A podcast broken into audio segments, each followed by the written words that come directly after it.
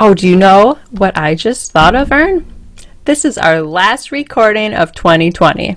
I don't care what people say 2021 is going to be better. yeah, I mean, it's got to be, right? It's got to be better. We'll have this podcast to get us through. Yes. And maybe we'll share it and other people will have it too.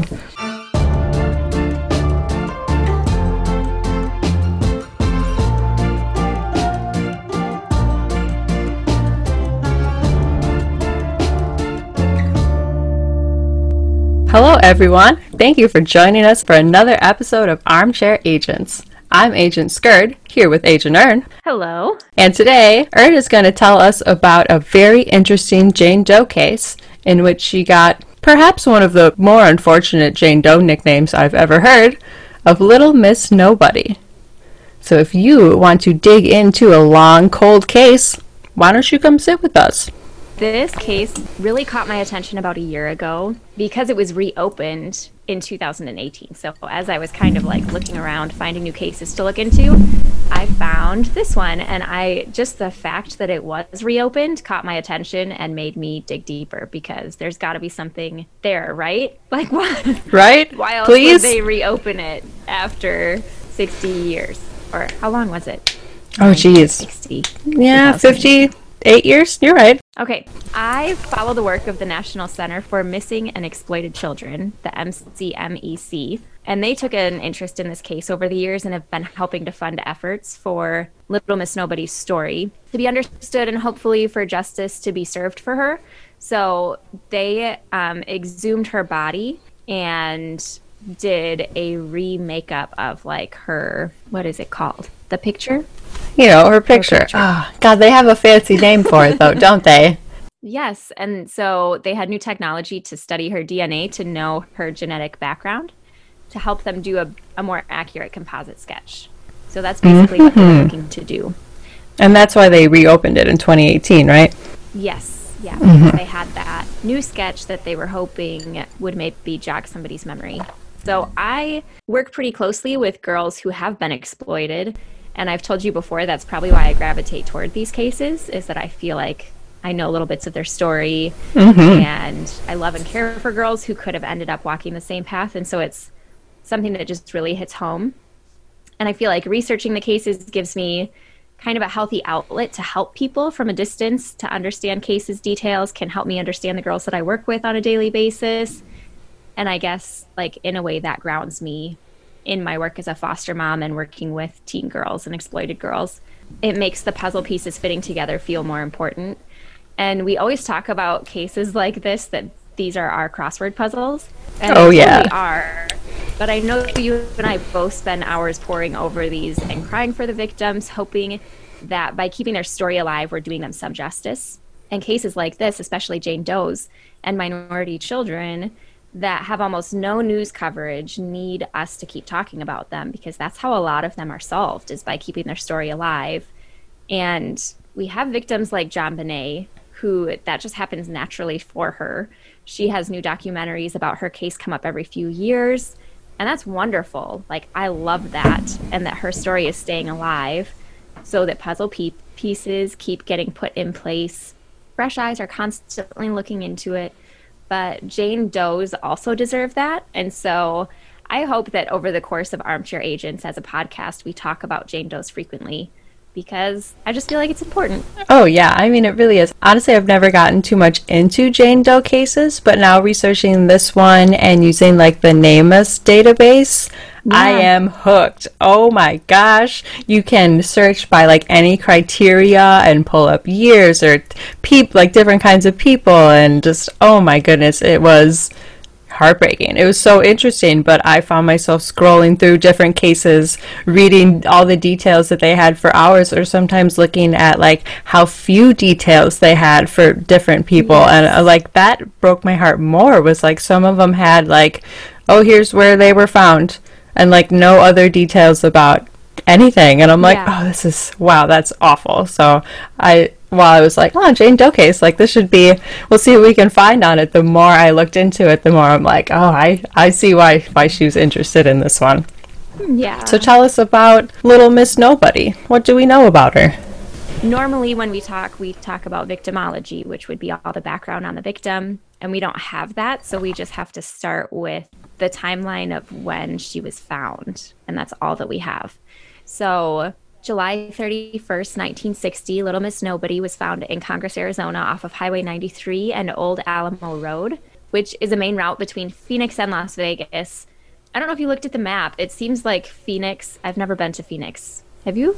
I have. So it seems like Phoenix exists, and then it's like nothingness outside of the city limits. Is that right? That's exactly like... right. Yep. Yeah, we went from Phoenix to Tucson once, and it was absolutely driving through nothing for an hour and a half, and then bam, another city. And Phoenix, especially, is very unsettling. Like, we'd go hiking there, and I always felt like I was on another planet. Yeah, so that's the climate that she was found in. It's very desert like, rocky, and sandy. It's like three hours from Joshua Tree, which is a national park, and then three and a half hours from the Grand Canyon. So, kind of like right in the middle of those two, which are both very desert like. She was found by a rock hunting school teacher from Las Vegas named Russell Allen, which makes me like, ugh, I'm super outdoorsy, but that makes me never want to leave the house. like, can you just imagine him? Yeah, that's the risks of going for that's a hike. The risks that you take. But also, he helped find this little girl who needed to be found. And so, like, he got to be yes. something greater, but I don't know if I could handle that role. I don't really need that greatness, but. Yeah but somebody needs to do it. yes. Thank you, Russell.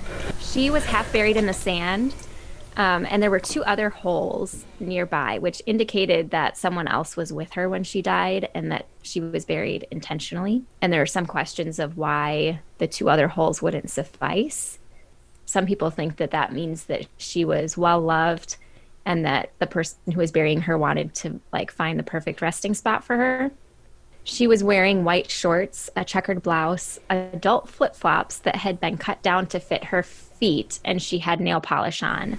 The flip flops are what broke my heart the most. I know. Seeing pictures of them, like flip flops cut off, cut off her tiny feet. Oh. Yeah, and they had like uh, twine on the back so that they wouldn't fall off of her little foot. I know. Yeah. The medical examiner could not determine the cause of death, but they determined initially that she had been there and dead for about one to two weeks when she was found. Even though no one knew who she was or where she came from, the little town, um, I cried reading about how much they took care of her. Oh, yeah, they did so much good for her. Not related, but maybe we'll do this case at some point. There was another Jane Doe case where the officer who found her or who was involved in the case his wife and he legally adopted this little Jane Doe so that they could give her a proper burial and like be in charge of her. Oh, you know, her being taken care of. And I felt like this town was just like that. Like they did everything that they could to respect her and honor her in the only way that they could. Wasn't it like a radio DJ that brought the most attention to her case? Yes. Yeah, he talked mm-hmm. about it, which I would be curious to know how wide reaching his audience was. I don't know, but he really, I think that's what raised the money for yeah. her funeral. And if I recall correctly, I think he's the one who coined the Little Miss Nobody name. Yeah. So several good strikes, minus that one, which I think is just the, why would you pick that name? I feel but like thank you for doing everything yeah, you did, City. the name is horrific, and it's also like meant to to make people say no to it. You know, they gave her a name that would make people feel offended so that they would help fight for her. Yeah, you're right. Yeah, the like the way it describes it is perfect in that it does make you like, oh. Yeah. So in that way, it, it fits perfectly. Right. It gives mm. people like this fire to fight for her and to help find justice for her beyond just Little Miss Nobody. Jane Doe names for kids are always just sad. Oh, absolutely. Like Baby Doe is another Jane Doe. Ugh, it's horrible. So her funeral was held August 10th. Um, so a little bit of time after they found her, which I think they were probably waiting to figure out if they could find who her family was. The reverend who performed her funeral said at her service, Here is a little wanderer who has been in our midst. We don't know her name. We can only guess her age. It occurs to me we may not know, but God knows. There are no unknowns, no orphans in God's world. She doesn't need a name today. She has a name of an angel somewhere in eternity and more than 70 people attended her service. And I felt like that Reverend did a great job describing her. Like it was just so tender love. Yeah. Her. Just seems fitting to me with her little flip flops. Oh. It's like making references to just like the couple of details that we have about her. Right. Yeah, they really described her with a very good like heart punch. So you can tell the city was really affected by this and really wanted to like honor this little girl that they really didn't know anything about. I mean, they couldn't really even determine her age like he had mentioned. I've read anywhere from 1 to 12 to 3 to 6 to like, well, probably 4 to 7 and it's like, "Oh." Yeah. So when they first opened the case, they thought she was between five to seven years old. And I thought this was strange because I saw it said, but then they saw upon further examination that she had a full set of baby teeth, Mhm. which means that she was probably younger. Which I'm like, you didn't check that the first time when you were checking for her age? Yeah. So I'm curious what that means. Like when they first opened the case, they thought she was between five to seven years old. Is that the the officers first on scene? That's what they said. And then the medical examiner was like, "Well, Nope, look at these teeth. Well, now what age would a would a kid normally be when they start losing their baby teeth? like five to five to six would be like losing your first tooth, Hmm. and then by nine, you've lost most of them." Yeah, so probably she was on the younger spectrum of at least what I read. Yeah, I know. I do know of some kids who have really odd, like, teeth timing. One of my friend's daughters, who came from just a really high trauma background, which might also fit with Little Miss Nobody, we don't actually know. She didn't get a tooth until she was 18 months old, Oh wow. which is like 14 months Oh, later than wow. she should have. That's like a really late. And um, she was an abandoned baby that all that they knew about her was that instead of formula, she had been given Coke. Coca-Cola? Better than the alternative. Yes, her adopted mom always said like her body was just protecting those little Oh. Oh. like, making sure that they didn't have. Oh my uh, gosh. Coca-Cola and she survived. She did, yeah. But I'm guessing those things are variable depending on genetics and diet and everything else, like teeth timing. Yeah. So that's probably why there's such a big range. So they adjusted it and said she was between three to six years old. They also said she was between three foot six inches and four foot five inches, which is a really big range of height. Hmm.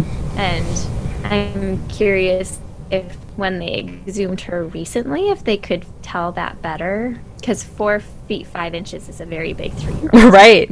Yeah. Having all your baby. It's just like a mystery. Like, how does she have all her baby teeth but be this tall? like, it's, I don't know. I mean, add it to the mysteries list too. I yeah, I because I know they found her like intact. I had also read, and I don't know if you saw this too. Some sources that I found said that she was buried sitting up. Did Oh. you see that at all? I only saw it in a couple places. I saw some sources said that she, it looked like she had been burned. Like, Oh, tried to burn yeah. her, but it was just like singed. Mm. But that wasn't publicized widely. Like, that was kind of a fringe thing that I saw. Yeah, I did read that too. I think what struck me the most was when I was reading that like NamUs entry of her like ident- unidentified person. I noticed that it listed like Yeah. her, you know, hair color, height, weight, or like expected weight. But then for eye color, it said unknown. Huh. And I read that and I was like, I don't even want to think about why you wouldn't know that when you find a little girl's body in the desert. Yeah, it's like really gross, but post mortem, your eyes actually turn black, I think. Oh. There isn't blood flow.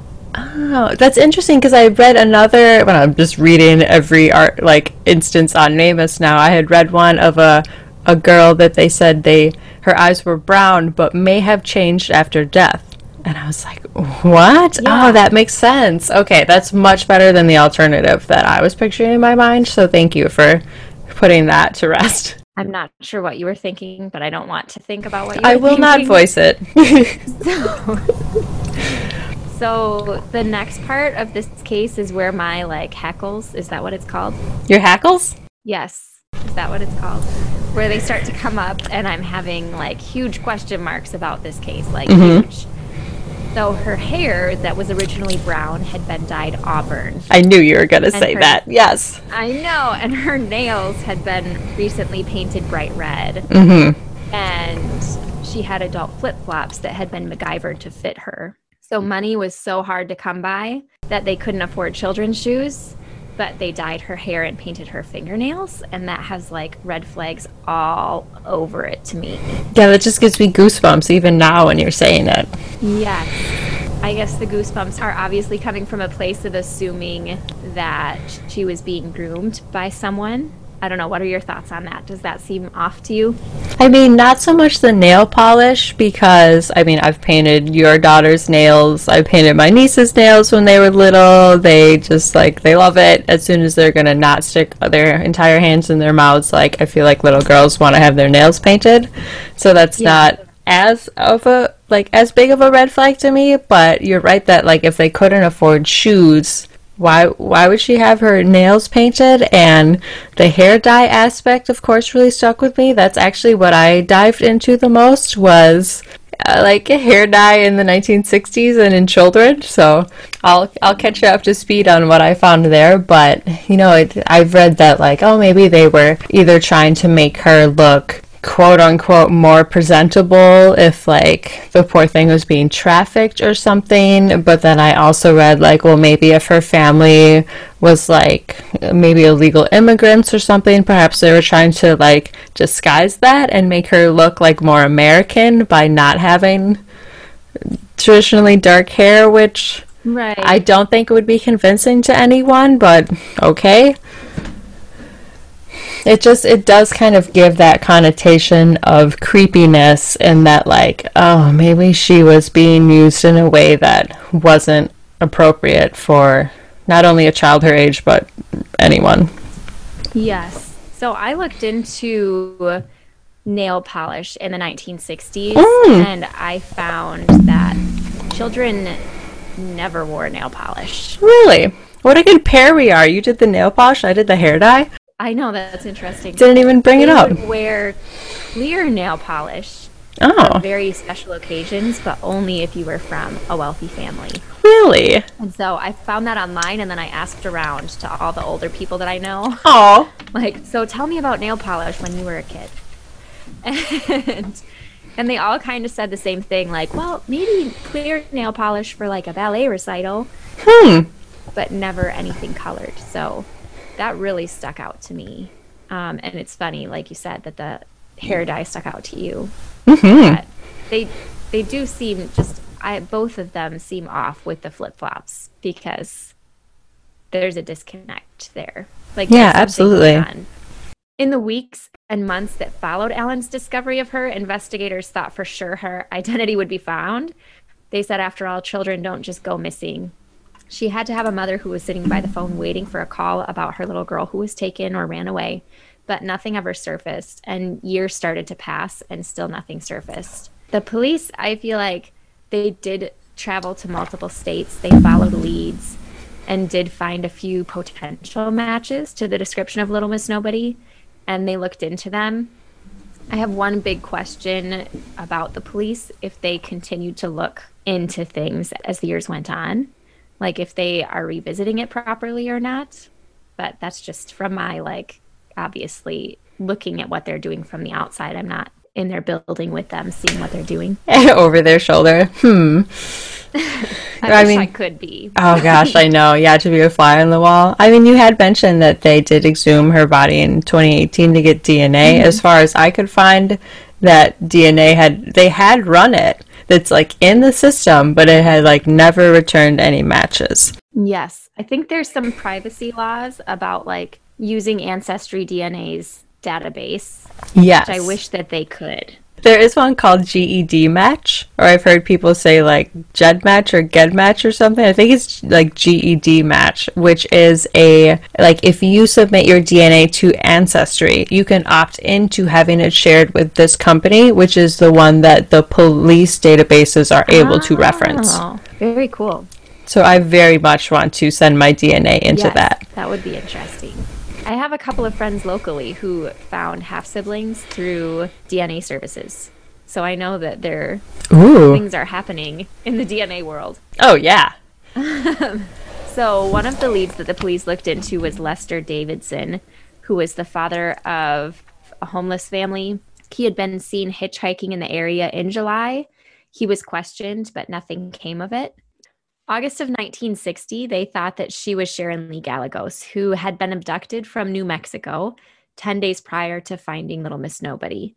She had last been seen in the back of an alley by her house, literally being abducted by a man and a woman in broad daylight with other children around. Now, this man and woman, it seems like they had stalked her for possibly weeks, but at least one week. They were seen in her area looking at her. She had said that she was uncomfortable when she saw them with other children in the area. There was one girl who I think was like 10 years old who was playing with her, who Sharon went up to and said, Can you hold me? I don't like those people. No. And then those people were the ones who ended up taking her. So she definitely had her Wow. spidey senses out and knew that there was something. Mhm. Um, she's never been found. But they decided when they initially looked into it that Little Miss Nobody was older than Sharon Lee, which is really confusing to me because Sharon Lee was 4 Mm-hmm. which fits in perfectly with the baby teeth. Yeah, it really does. Looking at her her NamUs record, it's almost as vague as Little Miss Nobody's, which I thought was weird because like this was a child that had a name that people loved and knew stuff about. But when I look at her height, it just lists two foot two inches to four foot two inches, and her weight is listed as twenty five to hundred pounds. Which on one Uh-huh. hand, like I understand for a public record, you want to be as broad as possible. So like none of your searches get excluded. But Right. th- wouldn't they have known like exactly how tall she was? How much she weighed? I guess not. So that's what I'm kind of feeling like possibly happened here, where there's like a, I don't want to say a misstep from law enforcement because, like I said, I have no idea what their digging looked like, but it's very confusing because Sharon Lee's mother, I don't think English was her first language. So there might have been Mm. a big language barrier there. And she was a mother of multiple children. I want to say six. Oh. I don't have it written down. She was a housekeeper by trade, and I think her mother or her sister lived with them. So there were two female adults living in the house with a big mess of kids. And honestly, if you ask me how much my kids weigh, I have That was going to be my next question. I'm Like, actually, I don't have any idea how much a child weighs. So, Yeah, I'm not sure. So especially if it was asked in my like not first language. oh gosh, no kidding. No kidding. Imagine, oh, Oh. god, the horror of trying to like report your child missing in not your first language. Yes.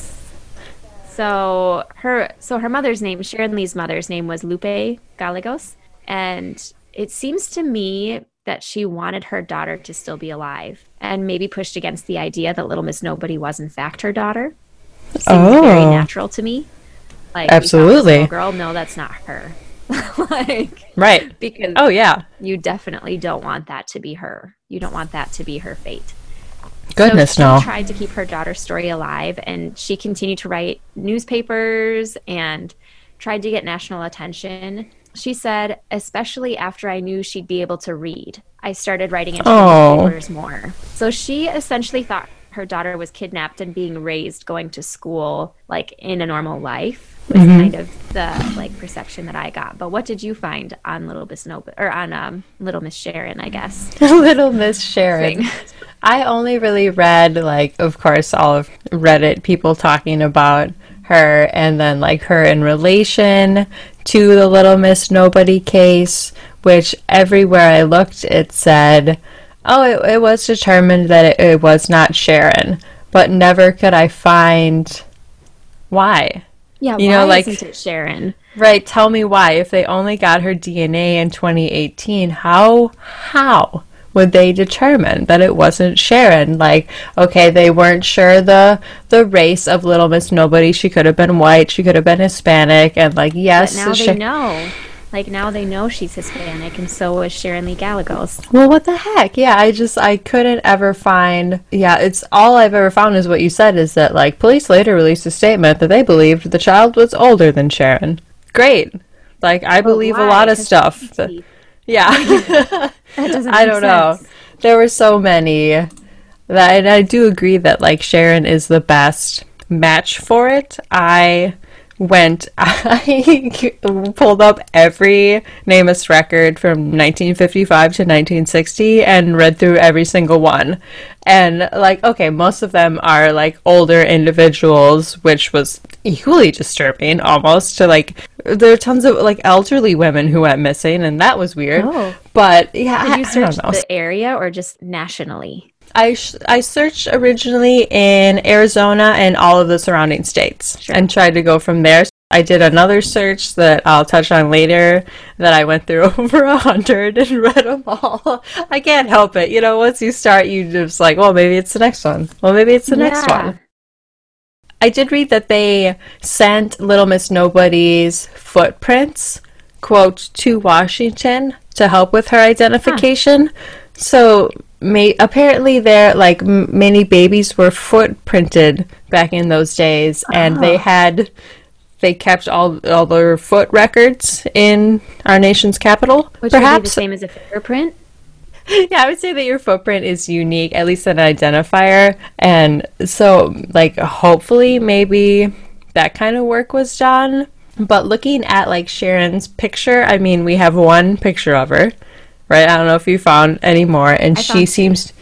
Oh, you did. I only found Yeah. one, and it seemed to be like right in that that sweet spot where kids forget how to smile Right. which I think is like the most endearing thing Yeah, when like suddenly it is yeah like suddenly they don't know how to do it anymore and I'm just like yes like I know this is temporary let's just enjoy it while it's here so that's what I saw of Sharon and then I was like ugh then my heart fell out again I don't know how any of it is left and we're only four episodes in but I also read so I went through the Arizona Republic newspaper I'm sure I've mentioned this before. I have a newspapers.com membership and I love it. They're not paying us. They're welcome to in the future. we accept all paid promotion inquiries. oh yeah, especially if it's like data mining in some source. That's totally Right. my jam. Or ancestry.com, come at me. But yeah, so I went through uh, the Arizona Republic newspaper from the day she was found until she stopped appearing in the newspaper. And you had kind of alluded to that these Jane Doe cases don't get a ton of coverage. And I, like, at first I was pleasantly surprised that, like, oh, she's been in the paper every day. She's been, like, on the f- first couple of pages every day. I think she was in the paper until only, like, August 9th was the last mm. day that I found her, or maybe the first day she didn't appear. So it was, I know, maybe over a week that she was there. And like they, they kind of mentioned that they were following the lead of Lester and tracking him down. And then they mentioned that they were still looking. And I don't think they even got to talking about Sharon as a lead before she mm-hmm. she fell off. But Something that I found that I thought was really strange was in the December 17th, 1960 copy of the Arizona Republic. So there's like a story, I believe it's a fictional story, that was published in the newspaper. It's about a little girl in a hospital that has leukemia and no Christmas presents. And it's like divulging how she's all alone on Christmas and like I, I I assume it's supposed to be a Christmas story, and it's like kind of heartwarming because the like the whole story like oh like people find out that she's alone on Christmas so they bring her presents and like oh they bring gifts and they bring like lights to her room and like hooray like we did it like we brought this little girl joy on Christmas.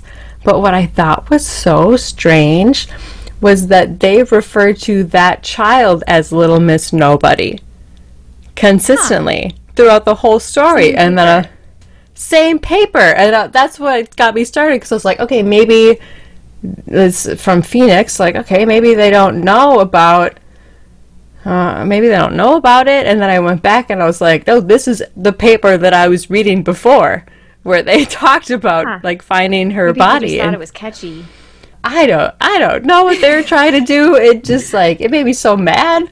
So you like you can see in my notes of like what are they do they not know about this? It was only 5 months ago. No, they definitely did. Yeah. They're the ones who ran the article and like I don't know. I tried to give them grace cuz it was 1960 and clearly we didn't have the ability to do what we do now for discovery, but to just like to leave Sharon even on Well, she's she's probably older than Sharon. Tell me more. Like, have they ran her DNA against Sharon? Like, do we have a relative of Sharon on Ancestry.com? Can we That's compare what I was them? She, Sharon has to have relatives that the police could go to and say, "You are Sharon's niece." She had five other siblings. Yeah, that's true. Yeah, good point. I'm trying to find. I know there's a way, like a fund that you can donate to to give money to do these DNA tests, like for all these Oh, cold cases. You know what I'm talking I about? that at the end of my notes. Oh, good. The DNA Doe Project. Yes. Okay. Yes. So there is the DNA Doe Project is a place that you actually can donate to help fund these DNA tests because I think maybe the whole problem is there's no funding for that. You know, if, if the families aren't alive anymore, or especially if they're Jane Doe's and they don't know who their families are, there's just not funding to do all these DNA tests that you and I are like, why aren't they doing it? Yes, the DNA Doe Project. It's also run by volunteers who look into the cases just like we are right now, which I think is cool. There was a case called the Lavender Doe case, and it ah. was solved by people on the internet in 2019, which is just like why we do what we do, right? Yes, that's how I actually ended up finding the Doe Network, which I used for some of my research.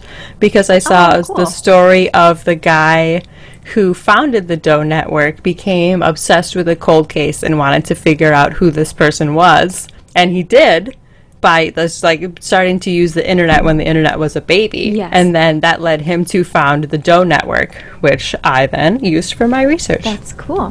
hmm That's very cool. Did you look at all into the Dudleys? Let me read you what I wrote for my notes for the Dudleys.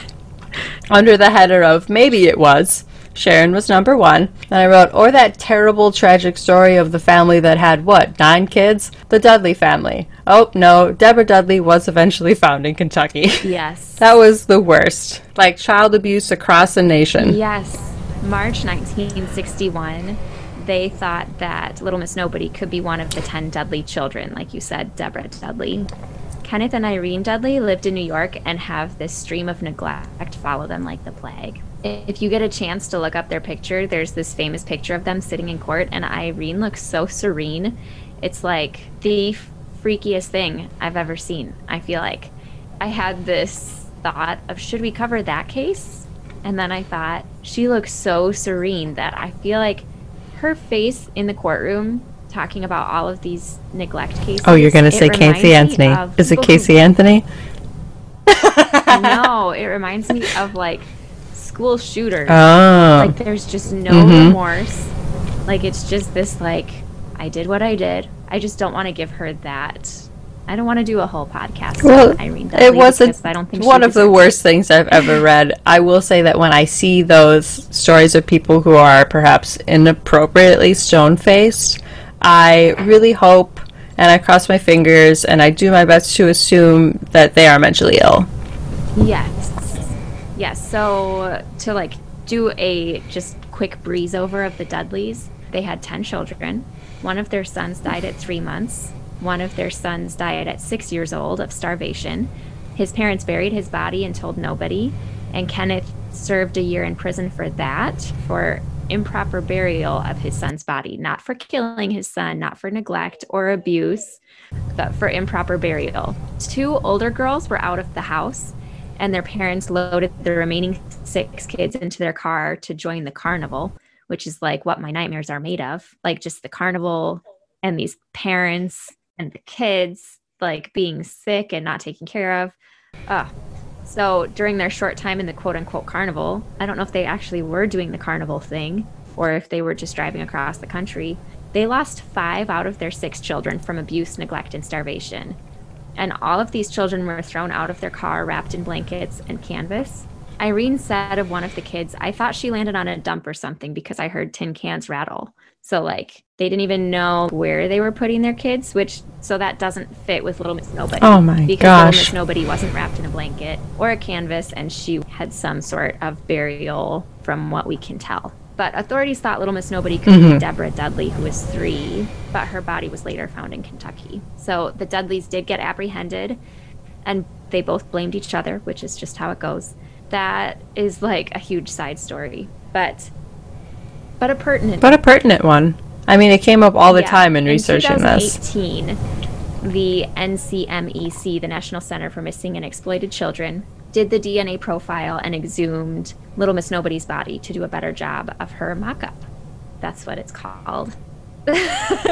Oh, thank you for really figuring that out. I knew composite wasn't right. Heritage, etc. That's when they found out that she was in fact Hispanic, and it really did help to make a composite sketch. I felt like there was a complete difference. The sad thing is, this is how many years later, and now a lot of people Right. who knew who she was are no longer with us. So that's the sad part that it took so long. The FBI and authorities aren't yet allowed because of privacy concerns to to have access, but you talked about how they kind of can. But I'm just hoping that more and more people get their DNA tested so that cases like this can be figured out. Yeah, I really hope this is one that a couple of years down the road is more like true crime is becoming so popular, especially in the podcast world. I think the more that we bring light to these stories, the more there'll be people like us that are like, I want, I want to give my DNA to that. Right. Absolutely, test me against everyone there. And so I, I really, really hope that somebody knows this this girl or is related to her. I mean, I'm sure they don't know her because we know so little little about her. It doesn't seem like this is a story that would have been passed down in her But it would family, just be another which is piece. just Like, awful. it wouldn't solve it, but it would be another puzzle piece. So Yeah, absolutely. Those are the things that the police looked at and said that is not what happened. Those are the like possibilities that they saw, and they said no, that Mm-hmm. was not Little Miss Nobody. I guess I keep coming back to the fact that she had her hair and her nails done, and that she had adult flip flops. Right. And yeah, I guess we could look at it through our lens. Yeah, our lens is, is very skewed though. I kind of wonder if, like, the cutoff flip flops, that could lead you to believe that, like, what if she was abducted and she just happened to not be wearing shoes? and then the people who abducted her were like, oh man, we're gonna have to, like, trek through this desert for some unknown reason. And so they had to put shoes on her. I don't know. That Yeah. seems like so, that seems even more strange than, like, uh, just a poor family who had an extra pair of shoes that they could give I to their know one daughter, of you know? The reasons that Lupe Gallegos said that it wasn't her daughter was that that was that wasn't the clothes that she was taken in. Like the clothes that Little Miss Nobody Mm-hmm. was found in didn't match Sharon Lee Gallegos' clothes. And so I think it makes sense that if somebody took a little girl that they would dye her hair and change her Oh, clothes. yeah. And they didn't have little kids' shoes. And so they just got rid of everything that, even if it wasn't Sharon Lee, but if they just got rid of everything that belonged to this little girl and tried to change Actually, her I had not considered that authorities for off. some reason. That you're right. If you were to steal a child, maybe you would try to change their appearance and dye their hair or paint their. Well, I guess painting their nails wouldn't really do it. But what I researched about hair dye, I just don't know how they would have done that in 1960. Yeah, like sun in. Could you do it with peroxide? Because it said, what what color did it say? Auburn. Yeah, it says that she had brown hair that appeared to be dyed auburn. So I went down again this rabbit hole trying to find why they thought that. Why did you think Yeah. that? Why do you think her hair was dyed auburn? She's a small child. Like that's not a conclusion you would jump to right away. Yeah, it had to be pretty obvious, like like orange sun in or so, like you know, if you put peroxide in somebody with brown hair, it turns orange, doesn't it? Oh yeah, I've I've, sun? I've done all Like these things. in the sun. I've dyed my hair with everything. yeah. But it sounded like they made her hair not exactly lighter, but just more red. But again, this is just, you know, from articles or reading on the internet, which I couldn't find any source that says her hair was dyed auburn because, and then a reason Yeah. for that. Her little body was out in the sun for one to two weeks. Like maybe that did something to her hair. Yeah. But reading that, I just wanted to know okay, was there a culture in 1960 that had some kind of tradition of dyeing children's hair? Like, in what situation could it have been feasible that someone would have dyed her hair at all? Not, not even to say intentionally, but like, how would they? Uh-huh.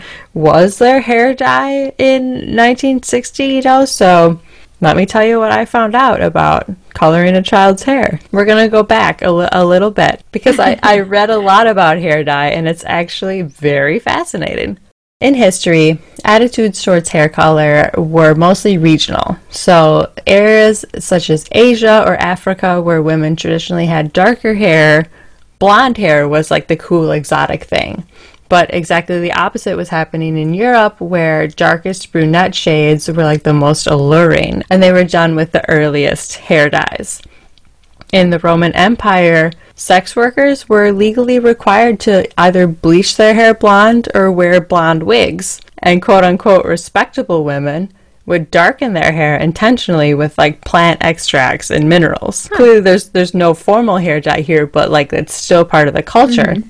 Okay, so so red hair began appearing in the dark ages thanks to a spontaneous genetic mutation, with the first documented redhead being born in Scotland. For many years, red hair was associated with being a witch, actually, until red haired Queen Elizabeth I started her hmm. reign. Then we quickly changed our minds. So in 1950, only 7 in a 100 women colored their hair. And this was because Miss Clairol came out with the first popular hair dye in 1950. So you just start to see ads for it then, which were very, very cool to see like the first hair dye ads. Uh, 1968 was the last year that Americans were required to have their hair color listed on their passports, as it became clear that like that kind of information was pointless because sure, suddenly women, change. Yeah, suddenly women started to have at-home access to dye their hair. I also learned that Lucille Ball had dyed her hair with henna, which is how she got her distinctive auburn shade, oh. which is kind of what they said Little Miss Nobody well, had. She would have had blonde hair. Like she would have had to because you couldn't dye brown hair with henna, right? Yeah, yeah, that's true. I've only done henna like on my hands, but you're right in that it wouldn't really make a difference on dark hair. So maybe she had blonde hair and kind of stained it red that way. Mm-hmm. I never knew that. I thought she had naturally red hair, so I feel deceived. I also learned that like bold and bright hair colors became more popular after World War II. I actually found information about purple hair dye, and they had like green streaks, and it was oh. like even like clip-in streaks, so you could have like bright colors. And I would have never thought that there was punk-colored hair in uh-huh. the like 1950s, 60s, but they definitely had like some purple shades, some blue shades after World War II, bright and bold colors just became a lot more popular in general, which kind of reflects like just the happiness and enthusiasm that people were feeling. Like they felt more at ease, they felt mm-hmm. more comfortable, they could finally think about something yeah. that wasn't like vitally life important and it's like, oh, We weren't having our bread rationed anymore. Thank goodness yeah. are back. Right? now let me dye my hair, which like I totally would do. What does all of this have to do with dyeing a child's hair in 1960? Nothing. I couldn't find any information on why you would dye a child's hair. I thought maybe it would be like a cultural thing that like oh some kind of culture did in this time to signify something and I I looked and I looked and I looked and all I could find was this like hair dye was still really new in 1960 okay, the first box dye came out in 1950, but it really didn't gain traction for a while. Like it wasn't a commonplace thing even at that time. So to think they would do it on a child seems even more out there. Yeah, people think it's strange that JonBenét have has her hair dyed. People have this. Uh, I'm not saying it's right, but people have this almost like guttural reaction of like her parents shouldn't have done that to her. She was just a kid, and that was how many years right. later, and like how many 30? cultural things have happened 37 oh yeah i mean hair dyeing was much more commonplace in in JonBenét's time so yeah. to think that like we judged it so harshly then like it was weird then 30 plus uh-huh. years later so it's like really an anomaly in 1960 so then i went deeper and i wanted to find if there were any I mean, because all that hair dye research wasn't enough. All right, so after researching hair dye in the 1960s, I thought, okay, this seems to be strange. Let's see if there's any other Jane Doe cases in which the unidentified had dyed hair. And I wanted to really see like if there were kids in this instance, especially around that time. Yes, I looked for it and I didn't find it, so I'm curious I what you saw. I only found a couple scraps but I will give them to you. Yes. Let me tell you what I found. I mean, Please do. I okay, so I tried to go for the time period. There was, as you mentioned, not a lot of. There's not even a lot of missing person stories of kids from like the late 50s, early 60s. Mm-hmm. So I, I found a couple. May of 1968, a woman was found floating in the Mississippi River in Missouri. They estimated she was anywhere from 25 to 45 years old, and they stated her hair was dyed really dark but may have been light brown originally. As far as I have found, she, this woman was, was never identified. In November 1979, an unidentified woman was found outside of Tucson. So here we are in Arizona again. Uh, she was estimated to be around 17 to 22 years old and possibly Hispanic or Native American. She also had black hair that was dyed auburn. In 1971, skeletal remains of a young female were found in Oregon. A forensic artist named Joyce Nagy created a clay facial reconstruction of her and nicknamed her Jane Annie Doe as, quote, she felt the likeness she created displayed features inspiring the name Annie. This girl was actually hmm. recently identified in March of 2019, and Ern, guess what her name was? Annie. Anne Marie Lehman, who her family called Annie. That has nothing to do with hair dye. I just thought it was amazing. That is amazing. So I hope the woman who made that reconstruction knows that. yes. And she probably is still like, oh, that that gave me it gave me goosebumps again just saying it. Like she looked at the face she created and thought, oh, this looks like an oh. Annie, and she was right. Yeah, like oh, I'm just I'm very glad that one was identified. That's my little like light in this darkness that we're showing. But the most interesting one that I found was that there was another unidentified girl found in the Grand Canyon in 1958. She was estimated to be between 11 and 14 years old, and she was nicknamed Little Miss X. And she also had dyed hair, Oh. but her hair was reddish brown and appeared to have been dyed lighter. She was found without any clothes on. There was a pile of clothes located near her body, but those clothes seemed to be too big for her. People have guessed that she could have been uh, Donis Redman, who went by Pinky. Pinky was like a 18 year old girl who went missing with her boyfriend. Maybe Pinky was younger and her boyfriend was 18, but they went missing not too long before that. And apparently, this girl in the Grand Canyon had been found with like a like a face mirror, compact mirror that had the initials P and R on it. So they thought she could have been Pinky, but really Pinky's and this girl's um, just like height, weight, etc. statistics, features don't really match up. So they don't really think it was Pinky. Like it seems pretty possible that Little Miss X was misidentified due to being in the sun for so long. That would have been the same as Little Miss Nobody. Exactly, yeah. And this was around the same mm-hmm. area. This was only a couple years beforehand. And it just seems like it's so easy to lock down features of a body that you find when those features just have to do with like violent sun mm-hmm. exposure. And it might not be what they actually looked like or how their hair was or mm-hmm. like you said their eyes change color or something like that. So it just makes it like really easy to not be able to identify people correctly. That's true. Yeah. We still have the nail polish. Oh yeah, so you you did you did look into nail polish. Is there more other than No, it's very similar. It just like didn't exist for kids. Hmm. Like it was just not culturally something that children would have done. Hmm. It'd be like shaving a kid's legs right now. You'd be like, "Whoa, you don't shave a four-year-old's legs." whoa whoa? Like, yeah, let him enjoy it. So are there any like positive circumstances in which this girl could have had painted nails and dyed hair? not that I'm finding. I guess that's like one of the puzzle pieces. Like Maura Murray, why did she have a rag stuffed in her tailpipe? like it's just one of the puzzle pieces that just doesn't make sense right now until we have more pieces to to fit in it. Yeah, we're just stuck holding this sense. rag like, hmm. Yeah, With her bottle of Bailey's and vodka. right. With a confused look on Very face. confusing. We'll get to you, Maura. We'll get to you. Don't worry. So the Mexican Revolution had happened previously, like a while before this.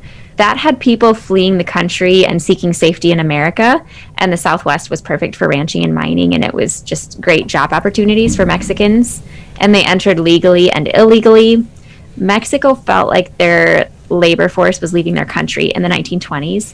They actually had fields like full of food that were rotting because they didn't have a labor force Whoa. to harvest the food. They felt like if they were going to succeed in the industrial revolution, they needed their laborers back. So the Mexican government actually put pressure on the United States to help keep their citizens. And so the Bracero program was put in place in 1942 and it was put in place to have it kind of seems like it was the first of what we now have for people from South America traveling to the United States for short work contracts. Mm. So they were trying to limit labor crossing the border legally, but illegal immigrants continued to cross.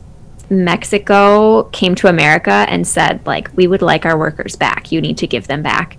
And so the American government rounded people up and in Oof. like I don't like to say it, but this is literally what the government called this program and I feel like it's a derogatory word and I don't like to say it, but it was called Operation Wetback and that was put in place in 1954. So that was 6 years before Little Miss Nobody. And in that government program or whatever it would be called, they picked up 1.1 million Mexicans living in America and dropped them in Mexico, not necessarily in their town of origin, just as long as they were back over the border. Wow. like Mexico would be happy and they were happy. Have we come really any farther from that now? Are we doing any better? Are we Oh, doing any better yet? I don't oh, know. Oh, wow. So many of these people had been born in the United States and families were separated. We're not doing any better. So they were fighting to get no. So they were fighting to get back. You know, those people that were dropped in Mexico were fighting to get back to America, what they called home. So there is a possibility that little Miss Nobody had a father or mother that were left in America. Like if she was brought to Mexico with her father, maybe they would cross the border trying to get home back to what they call home, which would be America. And if they were there illegally, they wouldn't really want to claim her body because they might be deported. I don't have any current statistics, like historical statistics, but currently, like in 2006, one refugee child died every day. And that's data put out by the United Nations. And that's pre COVID statistic. So now the United Nations thinks that we can, we, that we will probably attribute 6,000 more deaths this year because of COVID restrictions, not COVID itself, but lack of healthcare and assistance to refugees during crises.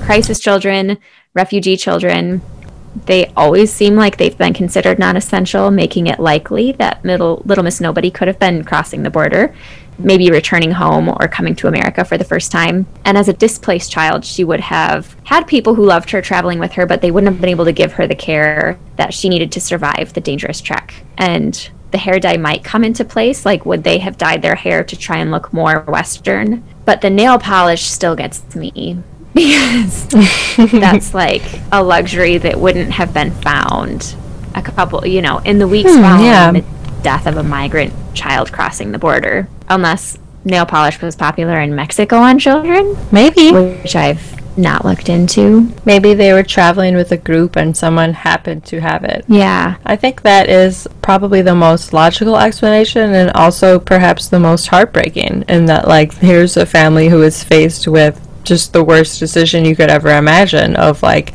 I can't bring up my child's death because I I'm in fear of either getting deported or something worse. I guess I'm kind of left with those two things that she was either crossing the border or that she was Sharon Lee Gallegos. But, and I guess the nail polish and the hair dye would have changed her identity and could have kept her hidden for both of those things. Yeah, that kind of works for both situations. Know. Hopefully in the future we'll have more DNA available.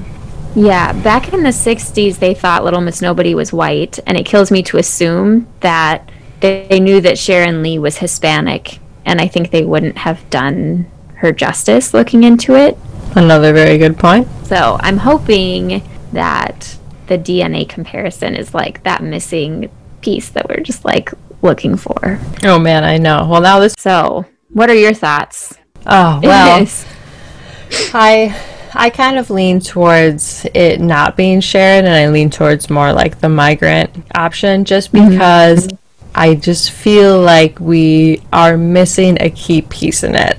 I feel like this is one where we mm-hmm. just don't have the correct information especially with her DNA being on file now and it's still not returning anything, I wonder like I would think it would have to be such a severe circumstance for you to not come forward for your child. You'd have to see this on the news, you know, it's on the radio. They're calling her Little Miss Nobody. Like, oh man. I couldn't wouldn't you just run in and be like, No, she has a name. She's not a nobody, yeah. you know, like how hard like in that situation that oh god, that just hurts my heart to think that like maybe there were people watching or reading and listening to this information and they just knew that like they weren't in a place where they could come forward with who she really was. And uh-huh. to me that doesn't say anything good. And I think that if that were Sharon that would be the best case scenario where mm-hmm. like she was already a person who existed and was named and was loved but for her to go unknown for so long it just reeks of sadness and like just something something that's not being brought to light. So I would think it would either be a migrant family or it would be a really terrible sex trafficking situation. So I'm inclined mm-hmm. to believe that she was part of a family who was just traveling, maybe trying to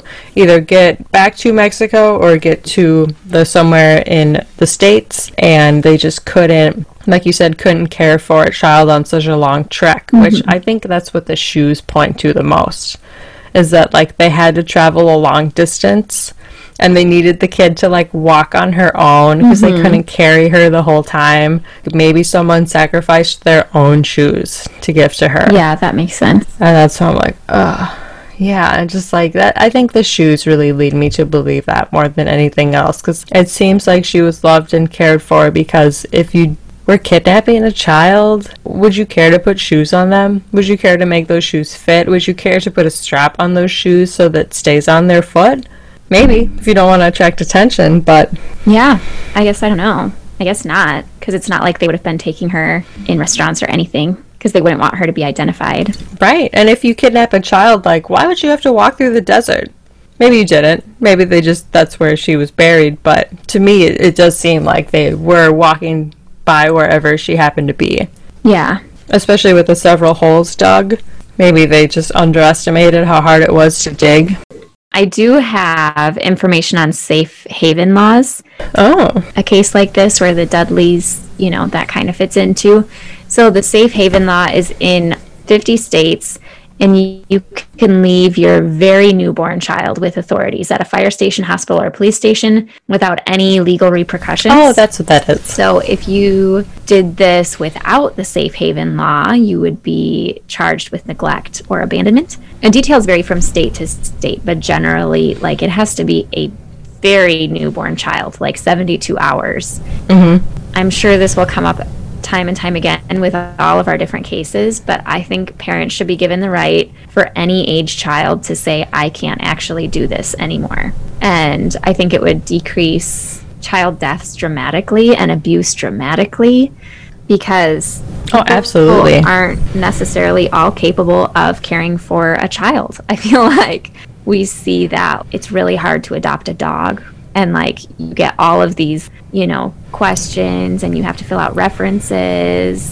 mm-hmm. and i feel like kids are harder than dogs and it's crazy to me that sometimes that isn't you know people's mental health isn't always considered like some people the dudleys shouldn't have had children and they should have had the right to right. say like we can't do this right now like can somebody yes. take these nine kids because we can't do this right now yeah, especially in the age before birth control. I mean, it would be really hard to. You wouldn't have the proper ability to like not get pregnant nine times, like we saw with yeah. the Dudleys. But seriously, even today, as we're recording, it's December 2020. I read a story today about a two-year-old boy who was abandoned at a Goodwill with a note, and that was it. Yeah, like it still happens, it does, and it's like, yeah, I don't want to blame the parents because the, not everyone is equipped for that, and that's okay. Like we should be able to be kinder in that situation, so people don't feel like they have to abandon yeah. their toddler at a Goodwill. Yeah,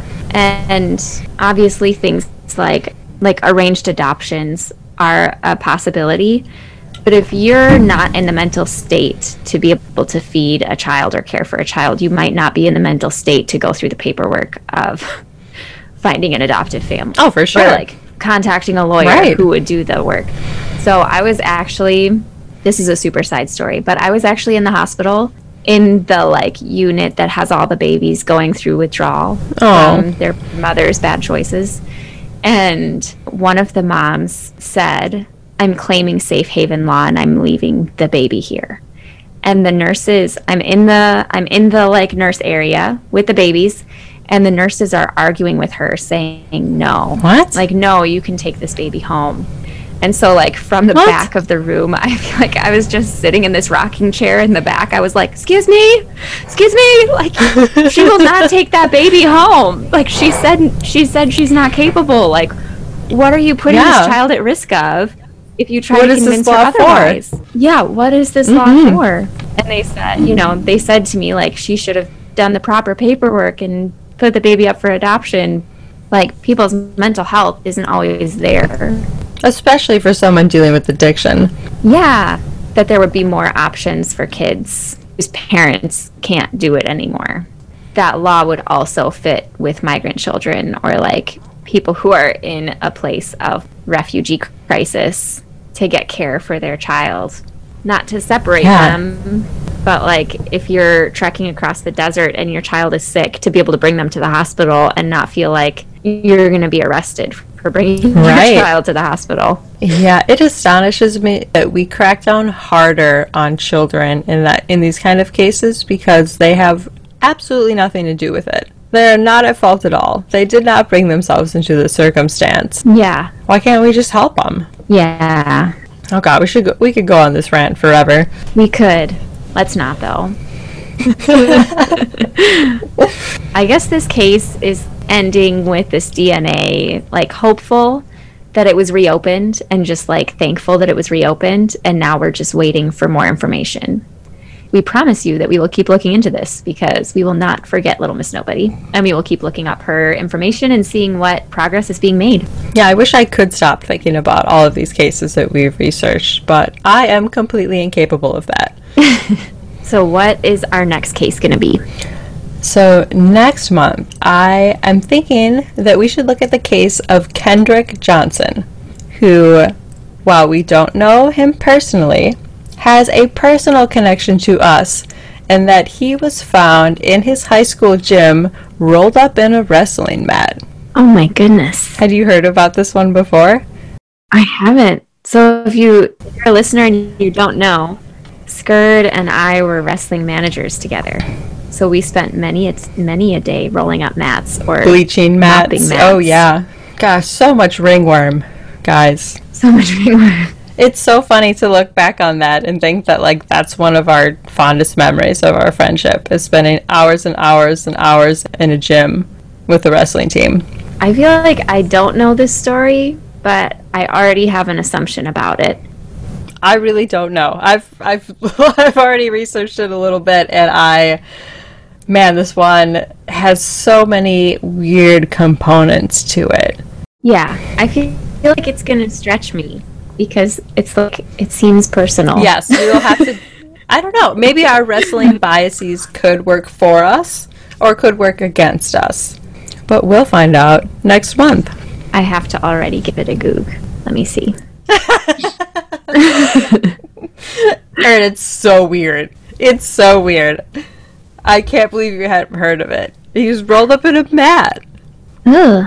Ah, and there's what is it called? CTC footage. pictures. I hate CTC footage. Oh, It's the worst. disturbing. there's videos. His organs were missing. yeah, yeah. That is crazy. It's been on my list for a while. It's been on my list since we started this. It's one of the okay, I'm gonna say this every month, but it's one of the weirder stories I've ever heard about. And like I feel such a personal connection to it because I can picture ro- like they putting the mats away. I can picture us climbing up Yes. the mats and like I have pictures of us sitting on wrestling mats when we were teenagers. Yeah, like in the mat room. I'm picturing a mat room. Like you got to roll up the mats and put them in Yeah. the mat room. Yeah, we just had like this weird garage door that opened into like a little cubby, as I recall. But that didn't stop us from going in there and climbing them. Yeah, no. I had like emo hair. I remember this perfectly. So to think that like a young boy lost his life in that situation that brought me so much joy, it's always stuck with me. Yeah, that is really strange. Well, I'm excited to hear what you think. I'll be ready next month to lead our charge on finding out more about Kendrick. So thank you for joining us for Jane Doe, Little Miss Nobody. Uh, we hope that you have found it somewhat interesting, interesting enough to keep her story alive and to continue to research. And that's all that we can ask of people is that we try to keep these, you know, any victim's story alive. That's the best chance that they have at finding answers and at getting justice served. So we hope you join us next time for Kendrick Johnson. And in the meantime, be safe. Don't do drugs. Stay in school. that's a, I mean, that's a good message. Everyone just just do your best. Just do the best that you can do. we love you. Thanks for listening.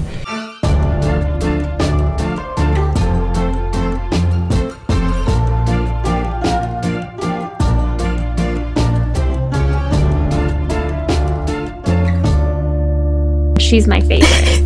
She's oh. Aw. my, I think it's her. I think it's her. That's who I think it is. oh, that's good. I'm going to use that.